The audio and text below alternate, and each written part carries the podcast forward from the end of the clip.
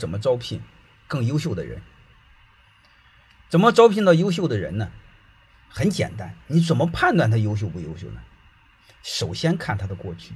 你比如刚才我说的，你看他的过去五年换了五个单位，你想想他能优秀得了吗？能明白这意思了吗？还有一个过去五个单位他妈全是普通员工，他能优秀得了吗？你想想是这回事吧？你比如你比如他工作五年，一个单位没换，从普通员工一下做到经做到个部门经理，一下管五十个人，一下管一百个人。